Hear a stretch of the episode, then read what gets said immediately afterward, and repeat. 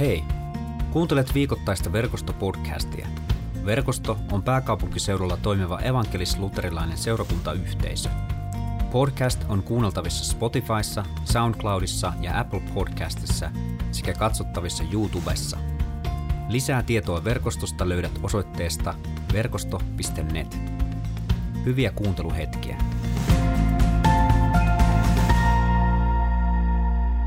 Tehdäänpä sillä tavalla, että mä luen tästä Riikka tämän evankeliumin teksti, joka tänään kuuluu Johanneksen mukaan luvusta 1, jakeet 14-18. Sana tuli ihmiseksi ja asettui asumaan meidän keskellemme. Me katsoimme hänen kirkkauttaan, kirkkautta, jonka ainoa lapsi isältä perii. Sana oli täynnä hyvyyttä ja totuutta. Johannes todisti hänestä ja huusi, hän on se, josta sanoin, minun jälkeeni tuleva pääsee edelleni, koska hän oli olemassa jo ennen minua. Hänen täyteydestään me kaikki saimme entistä enemmän hyvyyttä. Lain välitti Mooses, hyvyyden ja totuuden toi Jeesus Kristus. Jumalaa ei kukaan ole koskaan nähnyt. Hänet kuvaili meille ainoa ihmiseksi syntynyt Jumala, joka on aina isänsä luona. Riikka, ole hyvä. Kiitos. Täytyy sanoa, että jotenkin tämä UT 2020-käännös, jota, jota me näissä evankeliumiteksteissä nykyään käytetään, niin tota, jotenkin minusta tosi kaunilla tavalla on, on tämä Johanneksen evankeliumin kohdan kääntänyt. Ehkä vielä muutamiin kohtiin palataan hetken päästä, mutta tota, Mä haluaisin jotenkin tässä heti puheen aluksi palata mun muurahaisvertaukseen. Se on nimittäin vertaus, jota mä käytin tuossa viime edellisessä puheessa. Ja tota, siinä käytin sellaista vertausta, että miten pieni muurahainen, joka matelee pienin pienillä jaloillaan tuolla tota, niin maassa, niin miten niin kuin vaikeaa tai mahdotonta muurahaisen on ymmärtää ihmiselämää. Hän kulkee niiden omien ruohonkorsien ohi ja, ja tota, on siinä omassa maailmassaan, mutta että hän ei millään silti kykene ymmärtämään täysin taas sitten niin kuin, ikään kuin ihmisen näkökulmasta maailmaa. Hän voi ehkä kulkea vaikka sun kengänkärjen yli ja ymmärtää susta jotain sen perusteella, kun hän kulkee sun kengänkärjen yli, mutta, tota, mutta et silti ei murhainen voi ymmärtää mitään vaikka koronakriisistä tai maailmantaloudesta tai kunnallisvaaleista. Ja jotenkin mä käytin sitä vertausta niin kuin siinä ajatuksessa, että yhtä lailla meillä on niin suuri Jumala ja meillä on niin ihmeellinen Jumala. Että me, ja, ja myös se, että se ikään kuin todellisuus, jota, joka, joka meitä ympäröi, hengellinen todellisuus, on niin laajaa, että me, me ikään kuin pienet ihmiset ei millään kyetä täysin koskaan ymmärtämään kaikkia sitä. Ja itse asiassa Jesaja musta osuvasti sanookin sen toteamalla, tai Jesajan kirjassa sanotaan, että, että näin sanoo Herra – niin korkeana kuin taivas kaartuu maan ylle, niin korkealla ovat minun tieni teidän teittenne yläpuolella ja minun ajatukseni teidän ajatustenne yläpuolella. Joten meillä on suuri ja ihmeellinen Jumala, joka, jota me ei kyetä ihmisenä varmastikaan koskaan täysin ymmärtämään, mutta silti Jumala on valinnut ilmasta itsensä. Ja, ja vaikka me ei kyetä ymmärtämään täysin kaikkea Jumalasta, niin me silti kyetään ymmärtämään jotain Jumalasta. Ja mä ajattelen, että se on myös ihmeellistä se, että, että Jumala on halunnut ilmaista itsensä meille. Ja ennen kaikkea hän on tehnyt sen Jeesuksessa, Kristuksessa. Ja tässä evankeliumitekstissä Johannes puhuu juuri tästä, että Jumala on ilmaissut itsensä Jeesuksessa. Hän toteaa, että, että Jumalaa ei kukaan ole koskaan nähnyt. Hänet kuvaili meille ainoa ihmiseksi syntynyt Jumala. Hän toteaa, että hänet kuvaili meille ainoa ihmiseksi syntynyt Jumala. Ja jotenkin tätä kuvausta tai kuvailua, jota, jota me Jeesuksessa nähdään, ää, niin, niin tästä myös kertoo hebrealaiskirjan kirjoittaja. Hebrealaiskirjassa luvussa yksi todetaan, taisin ottaa tämän saman jakeen myös edellisessä puheessa, mutta todetaan, että ää, poika on Jumalan sädehtivä kirkkaus, hänen olemuksensa kuva.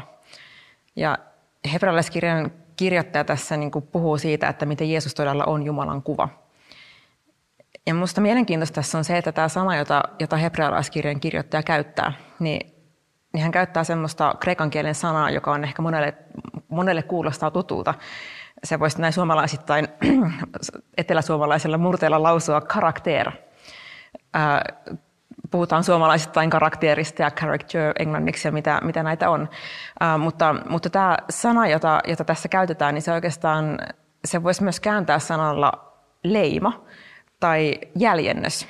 Ja, ja, ja vielä ehkä niin kuin jopa, jopa sanalla, niin kuin tar, sanoilla tarkka jäljennös. Jos mietit, että isketään leima johonkin kirjeeseen tai, tai paperiin, niin se leimahan siis välittyy, sen leiman kuva välittyy niin kuin tarkkana eteenpäin.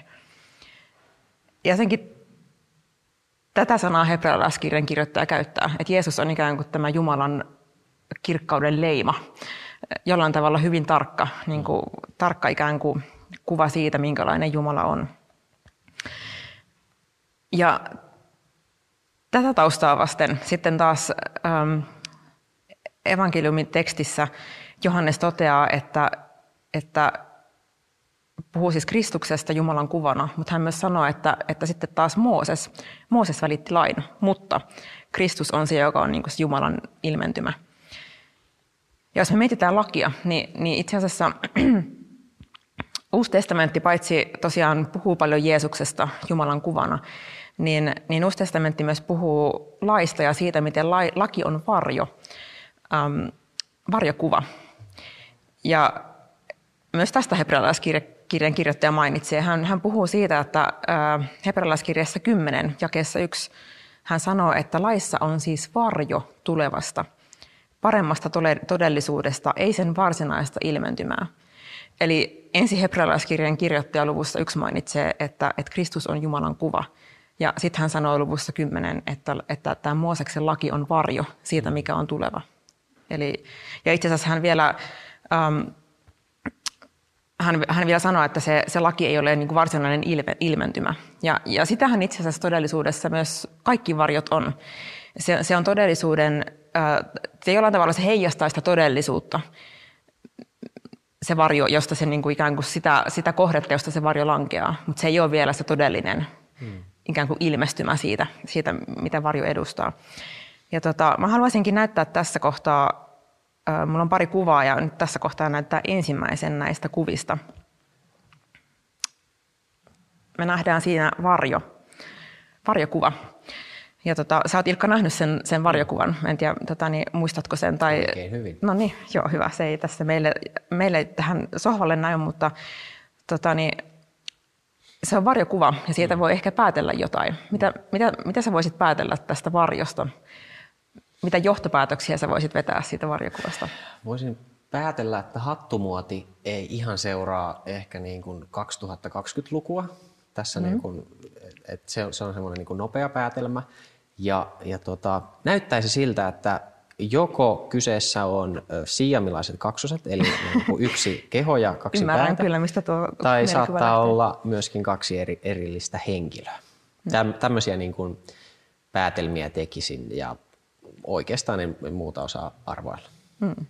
Joo, se on aika jännästi tässä varjokuvassa. Tämä tuntuu, että tämä haarautuu. Tämä niin kuin, on ikään kuin sama ruumis ja kaksi eri päätä, mutta mm. tota, kaikki me varmaan niin kuin, Tietysti tiedetään, että ehkä todellisuudessa näin ei ole, mutta kohta se ehkä paljastuu. Hmm. Mutta, mutta on hyvä tämä varjokuva, joka tässä kuvaruuduillaan ne toivottavasti hyvät katsojat vilahti, niin tuota, tosiaan siitä pystyy päättelemään jotain. Siitä voi päätellä sen, että, että ehkä näillä ihmisillä, jotka siinä kuvassa on, niin heillä on hattu päässä. Hmm.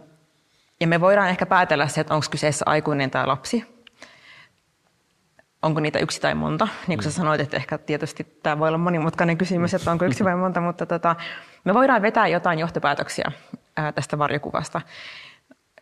Mutta mieti, että, että esimerkiksi jos olisi joku ihminen, joka ei ole kosto, tai anteeksi, jos olisi joku, joka ei ole koskaan nähnyt ää, ihmistä. Hmm. Tämä on tämmöinen ihan todella siis niin kuin kuvitteellinen tilanne, hmm. mutta joku, joka ei koskaan ole nähnyt, miltä ihminen näyttää, hmm. niin sen olisi tosi vaikea vetää kauhean pitkälle vietyjä johtopäätöksiä pelkästään varjokuvan perusteella. Ja nyt kun me tiedetään, että miltä ihminen suurin piirtein näyttää, niin meidän on helppo jotenkin mieltää se varjo jotenkin, tai mieltää se, että mitä sen varjon hmm. ikään kuin takana voisi olla, vaikka se ei toki kerro kaikkea. Mutta toisin sanoen, me, kun me tulkitaan varjoja, niin me käytetään meidän ennakko ennakko-odotuksia ja me käytetään myöskin meidän ennakkotietoja. Ja jotenkin heijastetaan se, mitä me jo ehkä tiedetään ja toisaalta ehkä vähän sitä, mitä me luullaan. Heijastetaan siihen varjoon ja, ja mietitään, että mitä, mitä tämä varjo voisi edustaa. Ja mä että se on inhimillistä. Ja jotenkin, jos mä mietin, että se on helppo tehdä varjosta tämmöisiä ennakko-odotuksia ja, ja, ja ehkä myös ennakkoasenteiden perusteella niin kuin miettiä, miettiä niin kuin varjokuvia, niin monesti se on myös, jopa vaikka sä näkisit jonkun kuvan ihmisestä, niin se on yllättävänkin helppoa myös negatiivisessa mielessä mm. tehdä ennakko-odotuksia jostakin persoonasta, että minkälainen ihminen on kyseessä. Tuleeko sulle Ilkka mieleen jotain sellaisia tilanteita, että se on sun jotenkin ajatukset jostain ihmisestä onkin ollut jotain ihan muuta kuin mitä sä oot, oot etukäteen niin kuin ajatellut tai, tai sä löydät jostain, jostain ihmisestä, persoonasta ihan uusia piirteitä suhteessa siihen, mitä, mitä mielikuvia sulla on ollut? Siis mulla usein on niin kuin radios, radiossa käy, tai kun mä kuuntelen radiota ja mä kuulen jonkun ihmisen äänen, niin mulla, mulla on niin kuin mielikuva siitä ihmisestä, miltähän se voisi niin kuin näyttää. Mm. Ja yleensä kun mä seuraan tai kuuntelen radiota vaikka autolla ajassa, niin niin mä en ole nähnyt koskaan niitä ihmisiä, jotka sillä puhuu. Ja mä usein niin mietin, että miltähän ne niin näyttää tai minkä ikäisiä ne on tai, tai muuta. Ja se on niin hauska sitten joskus, että, että sä oot kuunnellut vaikka jotain kanavaa tosi pitkään. Ja, ja sä kuulet sitä juontajaa kerta toisensa jälkeen. Ja sulla on, sä oot niin kuin, sulla on semmoinen kuva, että mä, mä niin tiedän jotain tästä ihmisestä, mä tunnen jotain niin hänestä, mm. ja sitten mä en ole koskaan nähnyt hänen kuvaansa. Ja sitten mä näen hänen kuvaansa, mä sillä, että oho, että tämä on niin ihan erilainen ihminen mitä, mitä mä niin päättelin hänen äänen, äänen perusteella, että tämmöisiä niin kuin mulla käy tosi usein. Mm. Kyllä, ja ehkä tämmöisiä varjokuvia ei ole usein näe, mutta sitten voi olla silleen, että joku niin kuin varjo saattaa niin kuin, ö, vääristää ikään kuin sitä koko luokkaa. Mm. Ja mä ajattelen, että, että joskus niin kuin hyvin pieni kohde, jonka takan, niin kuin lähellä on valon, saattaa tehdä tosi ison varjon tai sitten niin kuin voi tulla tosi pieni varjo jostain mm. niin kuin tosi isosta, jos se valo tulee tietyllä tapaa. Ja mm. tällä tavalla niin kuin ehkä vääristyy tietyt asiat riippuen siitä, missä se valo on mm. suhteessa siihen, siihen, tota, siihen kohteeseen. Ja, ja ne varjot voi joskus olla myös pelottavia. Mm. Että kun sä näet jonkun varjon jostain lähestyvän, niin se saattaa tuntua pelottavalta, mutta sitten itse asiassa ei se ollutkaan niin pelottavaa, kun sä näet sen oikean kuvan.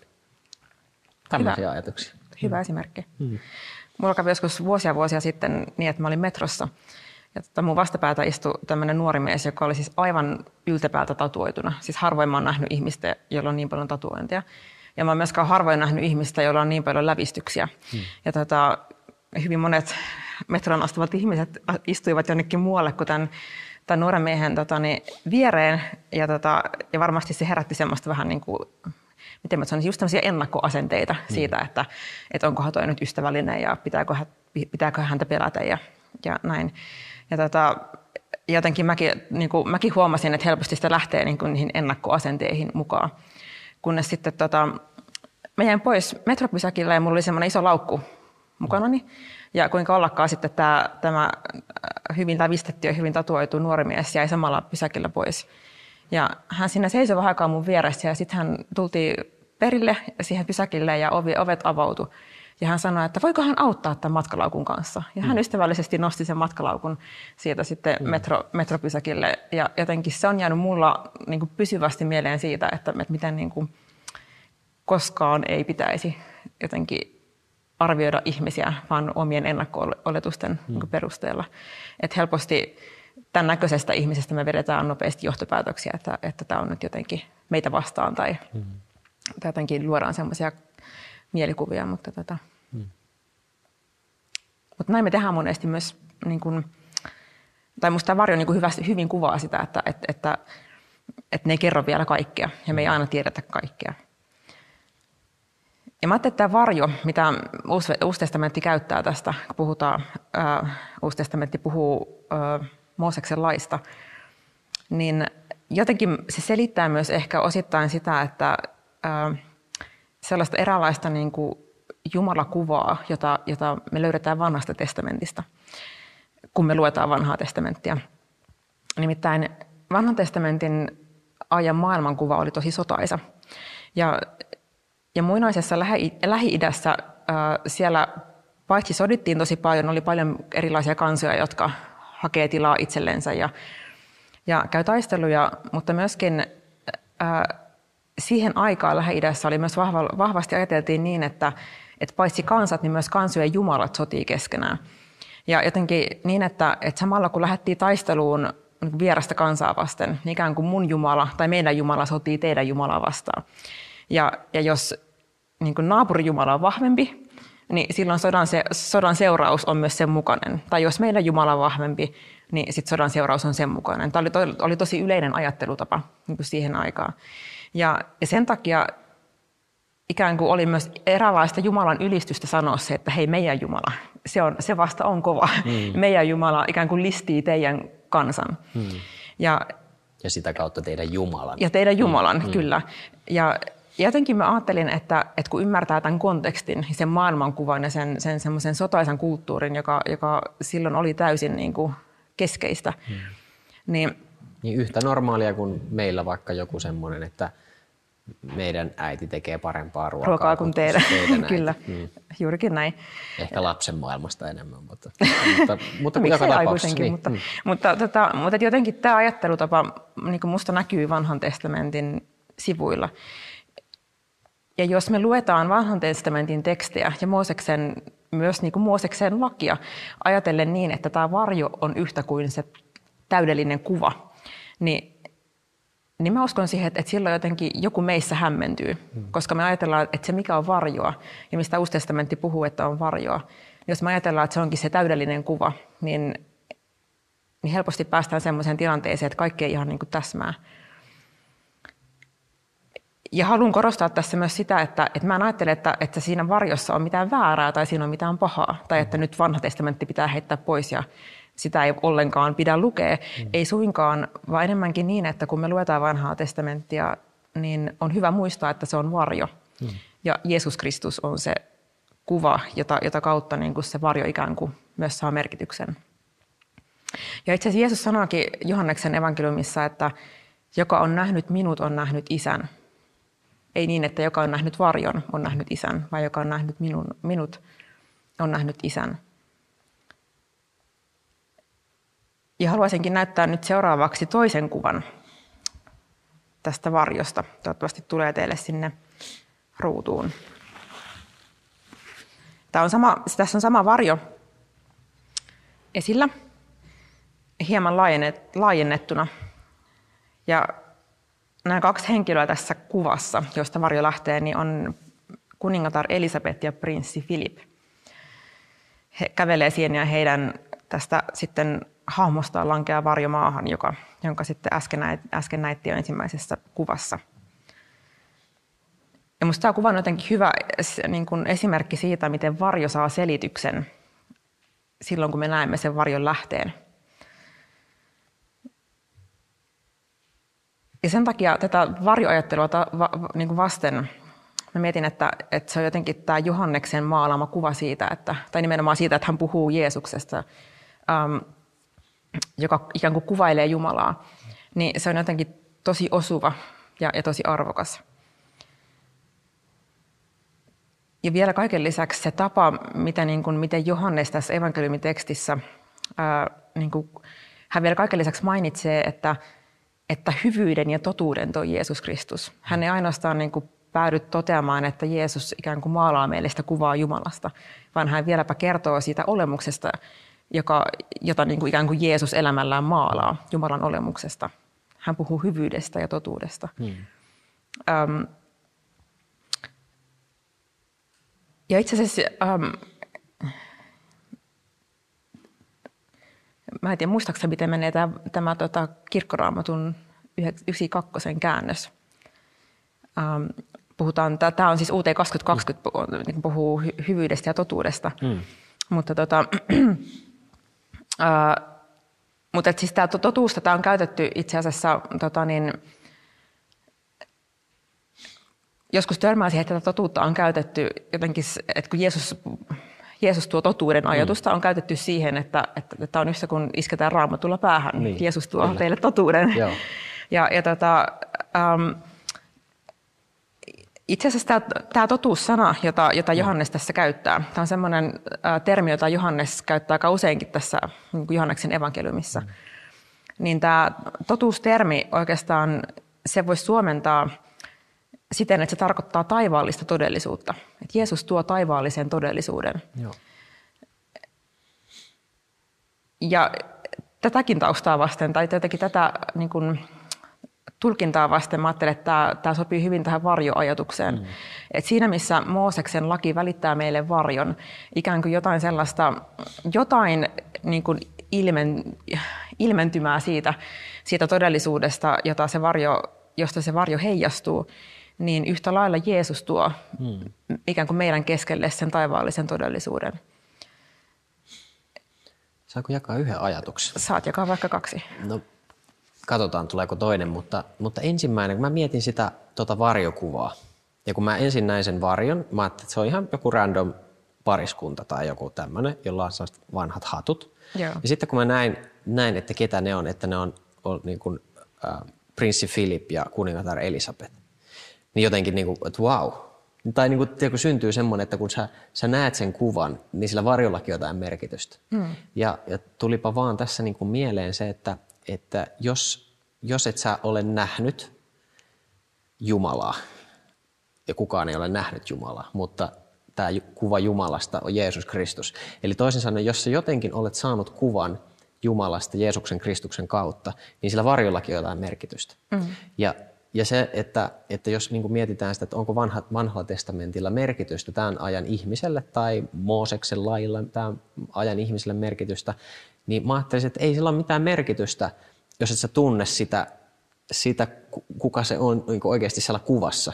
Mm. Et sitten samalla lailla kuin se, että, että jos tähän tulisi tuollainen var, varjot, niin kuin me tuossa nähtiin, niin se ei sanoisi mulle mitään, mutta jos mä tietäisin, että tässä, tässä niin kuin huoneessa on Englannin kuningatar ja ja, ja hänen puolisonsa, niin, niin sillä olisi, niin kuin, että varmaan niin kuin toimisin jotenkin sillä tavalla, että mä niin kuin osoittaisin jonkin sortin kunnioitusta tai, mm. tai että haluatteko istua tähän, että mä voin kyllä mennä tuohon etupenkille vaikka tai tuonne takapenkillekin istumaan tai muuta.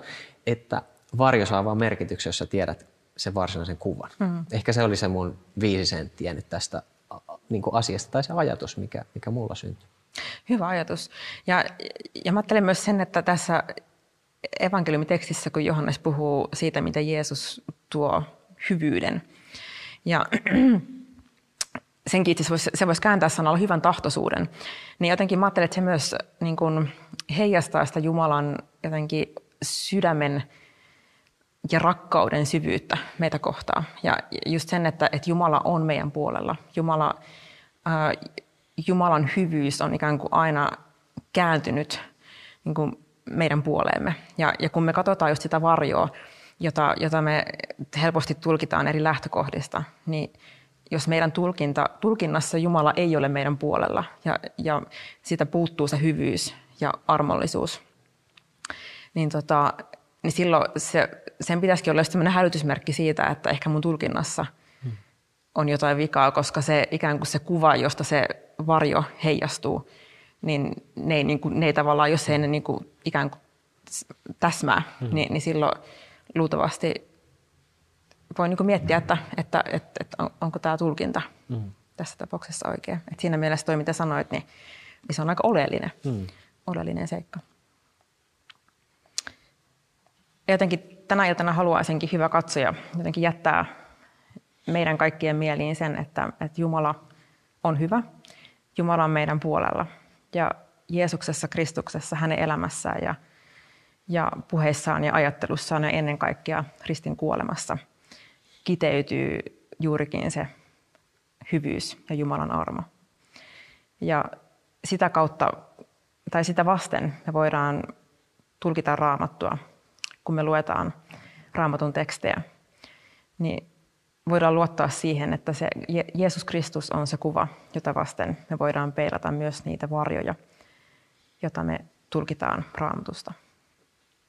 Rukoillaan yhdessä. Taivaallinen Isä, kiitos siitä, että jokaisena päivänä me saadaan luottaa sun hyvyyteesi, sun armoosi sun iankaikkiseen rakkauteen. Ja sä Isä näet meidän jokaisen elämässä ne tilanteet ja asiat ja olosuhteet, joissa meidän on vaikea ymmärtää ja uskoa se rakkaus meidän, meidän osallemme. Jossa meidän omat tulkinnat tahtoo viedä meidät sellaiseen suuntaan, että me koetaan, että sä olet pettynyt tai hyljännyt. Tai ehkä jopa niin, että sä et tule koskaan tullut meitä varten. Mä sä rukoilen, että auta meitä näkemään Kristuksessa sun rakastavat kasvot. Ja auta meitä muistamaan se, että Kristuksessa sä olet iankaikkisesti osoittanut meille sun rakkautesi, sun hyvyytesi ja sun armosi. Tässä hetkessä me Isä myös halutaan tuoda sun eteesi koko meidän elämä, meidän kaikki tekomme ja Isä myös ne asiat meidän elämässä, jossa me ollaan rikottu sua vastaan tai ihmisiä tai luomakuntaa vastaan. Tuodaan sun eteesi kaikki meidän rikkomukset tässä hetkessä. Jeesa, kiitos siitä, että sun palvelijanasi mä saan julistaa meille kaikki meidän syntimme anteeksi annetuiksi. Jeesuksen Kristuksen ristin kuoleman tähden. Isän ja pojan ja pyhän hengen nimessä. Amen. Kiitos kun kuuntelit verkostopodcastia. Seuraa verkostoa somessa ja osallistu verkoston online Jumalan palvelukseen. Suorana sunnuntaisin kello 17.00 osoitteessa verkosto.net.